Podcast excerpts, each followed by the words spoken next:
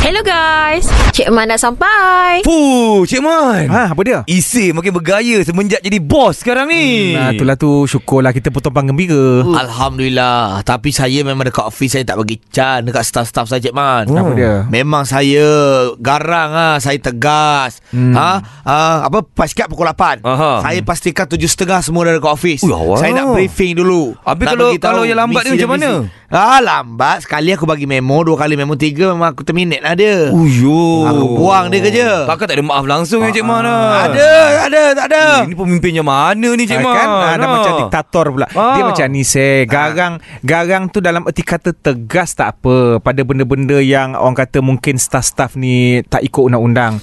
Tapi kalau pada benda-benda yang boleh dilonggarkan tu punch card contohnya pukul 8 8.30 janganlah paksa dia orang suruh datang awal. Mungkin hmm. dia orang ada orang kata tanggungjawab lain nak hantar anak pergi sekolah ke apa ke. Tak ada Cik Man Saya break lunch pun Saya, saya tak bagi Suruh-suruh dia kerja Ui, Dia tak kerja boleh 8 jam terzalim straight. dah. Weh, Allah.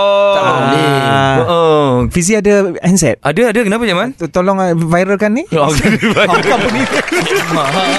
Terima kasih kerana dengarkan Cik Man di Tim Pagi Surya